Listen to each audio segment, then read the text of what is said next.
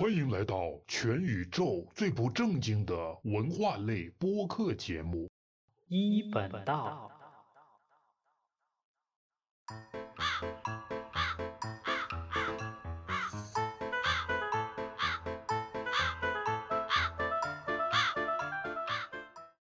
谈天谈地谈空气，论古论今论人生。大家好，欢迎来到一本道，我是一本七，你们依然可以叫我小七。今天呢是一本道的第二期节目，在前面的第一期节目中，磕磕绊绊的讲到了一本道的始祖老子。说到老子呢，大家应该都会想到，书上都是这么写的：老子姓李名耳，叫李耳。为什么要叫他老子呢？或者叫老子，而不叫他李子？今天呢，我们就从这个问题说一说关于中国历史长河中的姓氏名字。到底有什么内涵？说到姓氏的话，大家首先会想到什么？肯定是想到百家姓：赵、钱、孙、李、周、吴、郑、王。其实呢，百家姓都是非常后来的产物，在最早的时候，姓和氏是完全不同的两回事儿。具体的区别我们后面会讲。先笼统说一下，按照时间顺序的话，是先有姓，然后才有氏的，它是两个概念。在夏商周的这三朝。习惯于是男子称氏，女子称姓。比如像我们熟悉的孔子，孔子并不姓孔，孔子他其实姓的是子。这个孔呢是他的氏名，姓氏，他姓子，氏孔，名丘，字仲尼。我们很多书上的话会写的，孔子姓孔，名丘，字仲尼。可能我们学过语文课本上都是这样写的。那是因为在后来姓氏基本上已经混为一谈了。再反过来把它去拆分，可能就会非常的复杂，也不能说他写错了，就写的是孔子姓孔名丘。其实呢，他是孔是他的氏，完整的把他的姓氏名字说到一块儿的话，孔子的名字就是子孔丘中尼五个字。子孔丘中尼，我们熟悉的孟子也是，他也不姓孟，孟是他的世名，他姓什么？姓姬，名轲，字子玉。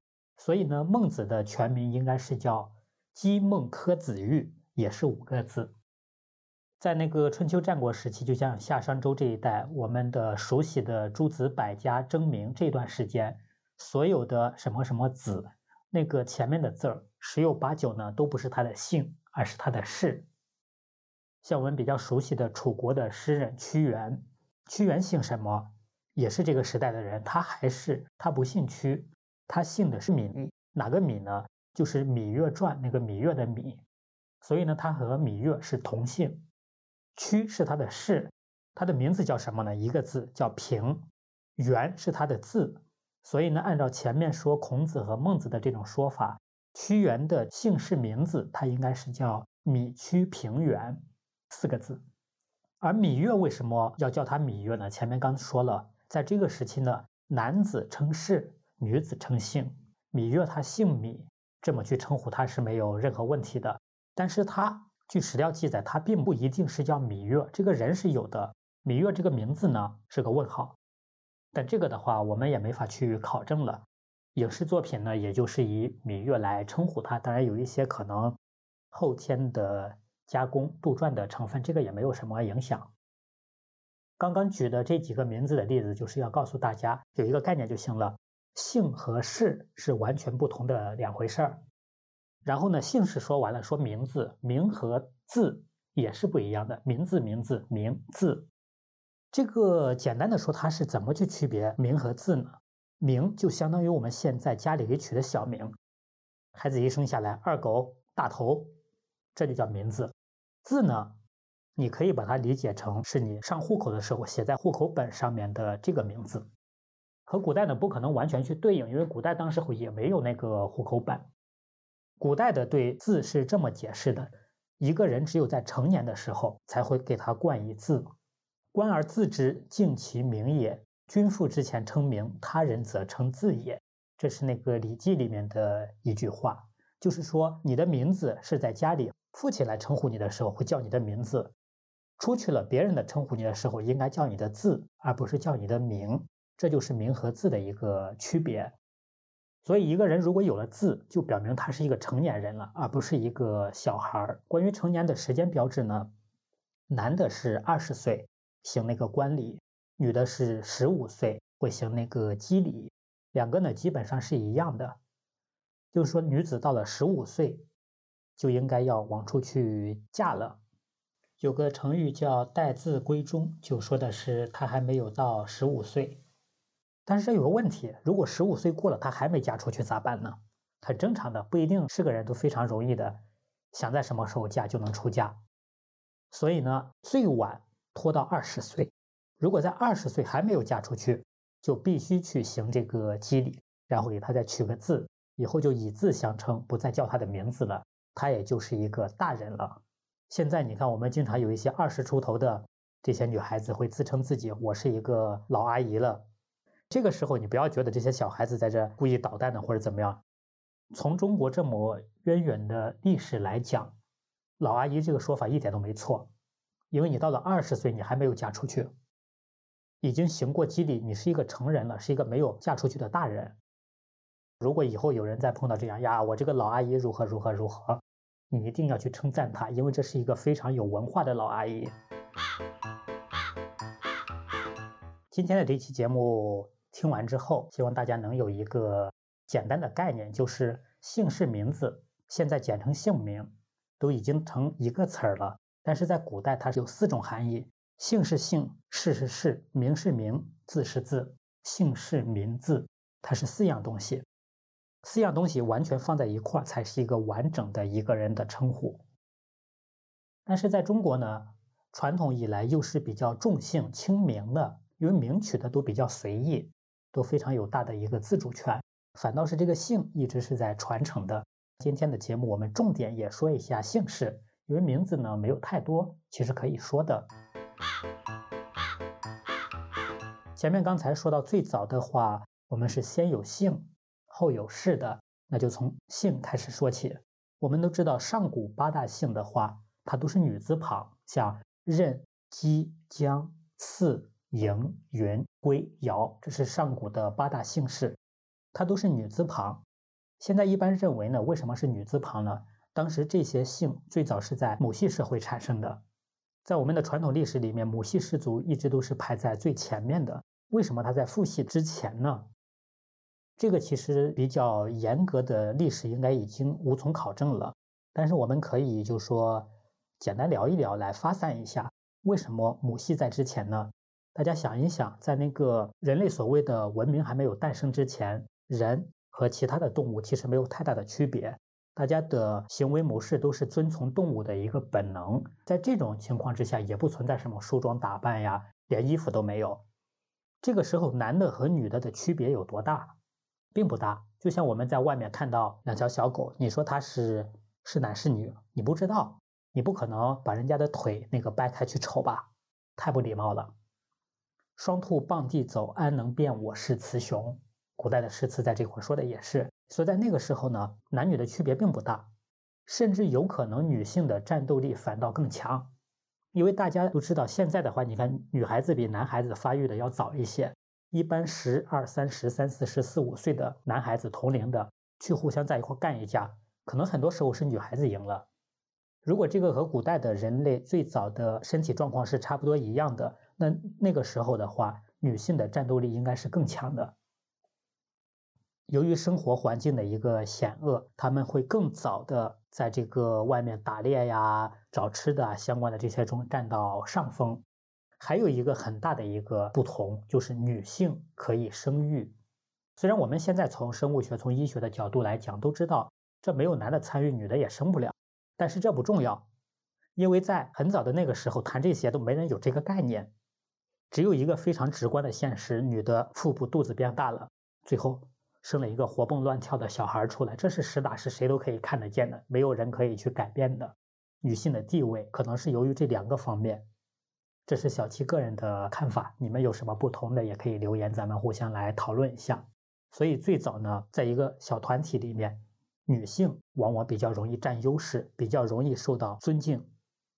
看到一头鹿呀，吃的来了，食物在那放着呢，一个女的冲出去了，一个男的也冲出去了，最后女的把他扛回来了。这就是在母系氏族我们可以畅想到的一个状况。这个时候呢，被选做这个部落首领的大多数呢，其实也是女性，她并不是男性。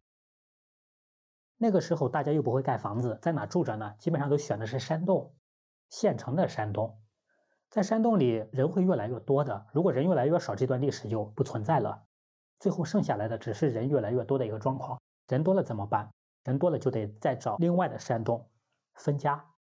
分了之后，周边的用双脚走的这个活动半径也非常的有限。周边能有的山洞，陆陆续续经过几百年、上千年的发展，都有人了。有了人之后呢，是不是每一个部落相对来说比较独立？大家中间会有碰撞、有打交道。在一个部落、一个山洞里面的时候，我生了个孩子就扔这儿吧，有什么名、有什么姓的，反正就多了一个人。他好多的部落、好多的山洞的这个群体在一块碰撞、打交道的时候，同时呢，大家都生下小孩了，小孩长得也差不多，怎么去区分是哪一家的呢？这就需要有姓了。这个姓只能是由部落首领，可能是最战斗力最强的，也可能是生育能力最强的，反正是大家都很崇拜他。肯定是以他的名字，经常称呼他的那个称呼去延续叫这个小孩儿。人类的话，怀孕的这个周期它太长了，怀胎十月，在这九十个月当中呢，只有母亲和孩子可以有一个完整的连接。这九十个月之中，整天和野兽为伴的那种人类的生活，可能孩子他爹都不知道早已经死了好几个了。所以就是在这种过程之中。孩子大多是跟随女性，当时的话，应该那个母亲的概念还不是特别浓厚，但至少是谁生了他，就以谁的名义去称呼他，他就是谁的。男的什么的不存在靠边站，没你什么事儿。死了死了就死了。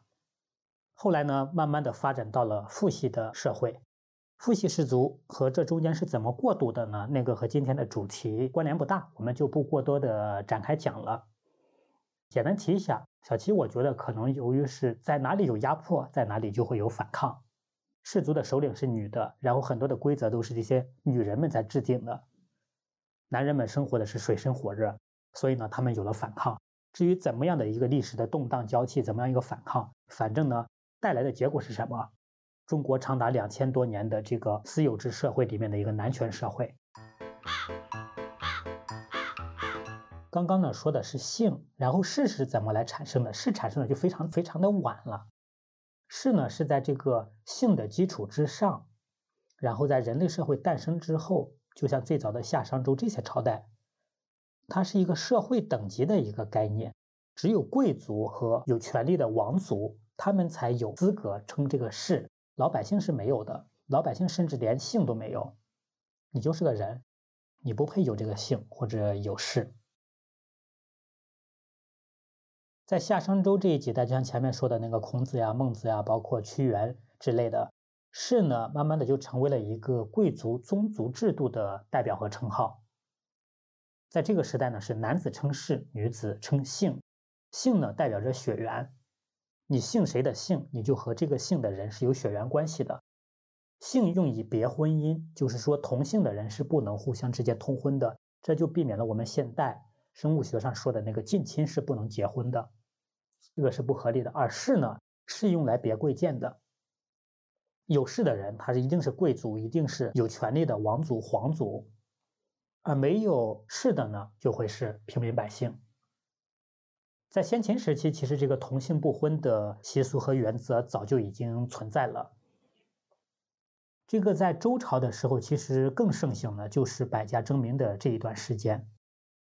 在那个春秋战国的时期，随着这个宗法制度的瓦解呀，姓氏制度的一些变革，慢慢的这一块儿发生了一个翻天覆地的一个变化。氏差异呢，就这个姓氏的这个姓氏的差异，它慢慢的就模糊了。在战国以后呢，平民、草民它也会有姓，在这个时候，慢慢的百姓这个词就诞生了。现在你看说我们老百姓，百姓，百姓指的是平民。这个是从战国以后到现在这么长时间一直这么来称呼的。贵族呢，慢慢的不是绝对没落，是稍微有所没落。然后呢，平民的地位呢是得到了一些上升。后来再发展，这段时间过了之后是什么？是秦汉。秦汉之后呢，姓与氏基本上呢就合二为一了，统称它叫姓氏。再往后发展到唐宋之后呢，中国的整体的这个姓氏学相关的概念就和今天的几乎没有太大区别了，就一直延续到现在了。这呢，大概就是中国在比较早的时候，古代的姓和氏的一个变迁的一个过程。从唐宋之后到现当代，现在的话，我们经常周边碰到的这些姓其实非常简单，像我们的婚姻法的第二十二条就规定了，子女呢可以随父姓。也可以随母姓，这就限制了你不能乱姓。虽然说有三种情况说可以不随父母姓，但这三种给的你可以选择的权限其实是非常的小。我们这档播客节目呢，取名叫“以本道”，这个缘由啊，各方面的在第一期节目中已经说了很多了。它和我们的邻居日本之间的一些文化往来中间的内涵，其实是有密不可分的关系。所以呢，说到姓氏，我们也大概聊一聊关于日本的一个姓氏变迁。它其实呢和中国是非常类似的。至于所谓的最早像中国的在母系氏族这一段时间，它的那个姓的一个产生有什么关联，考证不到了。我们就说说稍微近代一点点，它的这个氏这个称呼呢。也是从中国引进的，是用来别贵贱，这是中国的这个氏。日本呢没有改变，把它完整的去引进了。所以呢，是在日本的古代中呢，也是一种政治组织，和老百姓呢也是没有关系的。只有他的武士和贵族才有取姓的这个权利。这种状况一直持续到什么时候了？一直持续到明治维新，一八六八年，这是非常近代的事儿了。在这之前的历史长河中，日本的普通老百姓和中国的完全一样，有名无姓。他日本的这个市名呢，是根据这个氏族在当时朝廷中担任的职务，或者这个氏族所处的、所管辖的这个地方命名的。这样的惯例是比较多一些。在日本，除了老百姓没有姓之外，历史上的日本天皇他也没有姓，只有名。人呢都认为这个天皇他是天神的后代。那拥有至高无上的权利，神仙还要有姓吗？不需要，他不是不配，他是压根不需要。在明治维新之后呢，日本就把以前的封建的这种等级制度啊，各方面的给废除了，做了社会制度发生了翻天覆地的一个变化。到明治的三年，一八七零年，日本政府呢颁布了一个平民名字的许可令，这个里面就规定凡国民均可起姓，就是说，好了好了，大家。你们都可以给自己取一个姓了，在这个时候，日本的平民呢才正式享有了取姓的这个权利。但是虽然这样说了，老百姓担忧啊，我们祖辈这多少代人，我们从来没有个姓，你突然说我可以取姓了，我为什么要取呀？我取了对我有什么好处？没有人当回事儿，依然没有姓，不得已怎么办？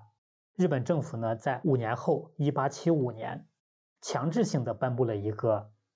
法令，这个叫什么？就是大家熟悉的“平民苗字必称义务令”。苗字就是名字。这里面就规定，凡国民必须起姓。五年前的话说，凡国民均可起姓。发现你们不搭理，不搭理好，强制性的来。到这个时候呢，因为是法律强制性的，老百姓你不能犯法呀。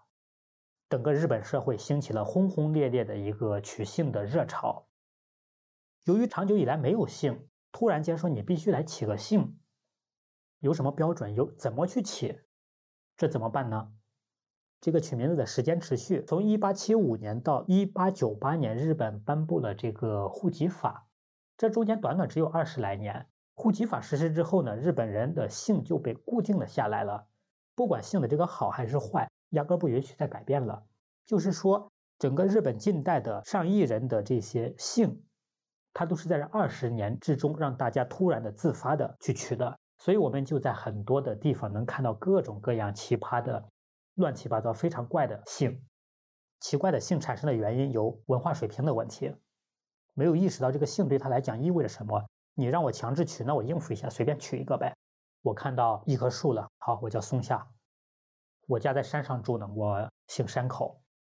这就是日本这边的一个姓氏的发展，它基本上呢和中国差不多，是由中国去引进的，又有了自己的一些比较好玩的近代历史的缘由去交织，来造成了今天的这一个局面。除了亚洲的像中日之外，在西方的国家，它这个姓氏呢也很随意。全球的所有的国家里面，姓氏最多的是美国，因为大家都知道美国是一个移民国家。各个民族中间，又是由于它独有的历史，然后造成它今天的姓呢是特别多，有多少呢？有上百万种。德国呢居其次，接下来是谁？你们一定想不到，接下来就是日本。日本的姓的数量居然有十几万种之多。美国最多的姓，第一大姓是什么呢？是 Smith，史密斯。在日本姓氏最多的叫 Sado，佐藤。而我们中国呢？根据中国姓氏大词典里面的记录，中国呢目前有两万三千八百一十三个姓氏。可能我们大家都觉得纳闷了，我中国有十几亿人呢，我居然只有两万多个姓氏，这是什么原因呢？因为中国的历史它一直在传承，这个姓的传承它没有断代。一个姓拥有这个姓的这个人数要增长，生的多死的少，它这个姓就会壮大。这样一来，在历史的长河之中，形成了一个。大鱼吃小鱼的一个局面，比如说有其中的某一个珍稀的一个姓，他当时只有几百个人姓，那在这过程可能由于战争，他们都在一块住着，他这几个村子全部被烧杀掠夺，人全部死完了，那这个姓还能存在吗？就不行了。所以往往是本身的拥有这个姓的群体越大，它在历史长河之中反倒容易来存活，这样的慢慢的就形成了，到目前为止，中国虽然人数非常多。但是它的姓却非常的少，就这样一个局面，就和我们今天的这个商业竞争一样。你看各领域现在活得比较滋润的，都是行业排前几的企业。然后在全球的关于姓的这个排序也非常有意思，它和那个语言的这个结构其实也有关系。中国呢是姓在前，名在后。中国周边的日本呀、朝鲜呀、越南。它和中国也一样，亚洲的东亚这部分地区很多都是这样的一个命名的一个习惯。但西方人呢，大多数是名在前，姓在后。像英国、美国、法国、西班牙，那个阿拉伯很多很多，他们都是这样。在欧洲呢，据说只有匈牙利人是姓在前，名在后。俄罗斯人呢，通常也是名在前，姓在后，和欧美是一样的。但是呢，在一些正式的文件之中。他们有时会把姓放在最前面。刚才说到的都是姓的一些区别、一些特点。给大家举一个非常好玩的一个例子，有一个非常知名的人，他叫毕加索，相信大家都不会说没有听过他的名字。毕加索的名字长的离谱，而且毕加索也不是他的真正的名字，他应该叫巴勃罗。毕加索的全名呢太长了，请我的那个 AI 秘书给大家读一下。这是那个西班牙语，有请秘书。Pablo Diego Jose Francisco de Paula Juan Nepomuceno Maria de los Remedios Cipriano de la Santísima Trinidad Martyr Patricio Clito Ruiz y Picasso。把刚才这个西班牙语的名字音译成汉语的话，让我们的秘书再给大家读一下汉语的，你来听一下，基本上是一样长的。再次有请秘书。巴勃罗·迭戈·何塞·弗朗西斯科·德保拉·胡安尼·波穆塞诺·玛利亚·德洛斯·雷梅迪奥斯·西普里亚诺·德拉·圣蒂西马特利尼达·鲁伊斯·毕加索。好的，谢谢我们的秘书。你听了之后可能听得一脸懵逼。小七来给你解释一下，这个里面的大意呢，就是说上天保佑，然后又把自己比较尊敬的先祖啊什么的名字全部加在到一块儿，谁和谁生的，干什么的都说完。在我自己的名字加上，大概是这么一个组合。按照实际的意义，我给大家简单的那个翻译一下。假如说有一个中国小孩呢，他家里的亲戚是这样，他父亲呢姓姓杨吧，姓杨叫叫什么呢？叫叫杨万里。然后他母亲就姓个李吧，李李千年，万里千年还蛮对的。他的父亲叫杨万里，母亲叫李千年。名字里面再加上他的另外几个亲戚，比如说他的爷爷，爷爷叫什么？爷爷叫也应该姓杨，叫杨白劳吧。爷爷杨白劳，然后再带上他的舅舅，舅舅舅舅和母亲是同姓的，应该姓李，舅舅就叫李寻欢。然后他的先祖呢，再来个姓杨的，叫杨杨过吧，杨大侠。然后按照这个毕加索的这种取名的概念，他这个名字取起来，这个中国的名字应该是这样的。我尽量一口气给大家来读一下，你们来听一下。慈悲的观音菩萨和伟大的玉皇大帝保佑的杨万里和李千年所生的，要时刻缅怀爷爷杨白劳，不忘舅舅李寻欢，也要展现先祖杨过大侠风采的可爱的杨巅峰。毕加索的名字就是如此，实际上他叫什么？他姓杨，他叫杨巅峰。虽然翻译的有点离谱，但是应该算是比较和毕加索的这个风格比较接近了。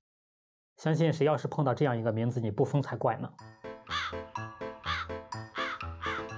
东方和西方的文化，它传统是不一样的。在中国自古以来是重姓轻名，就是你的名字可以取得很随意，所以我们有很多的那个重名。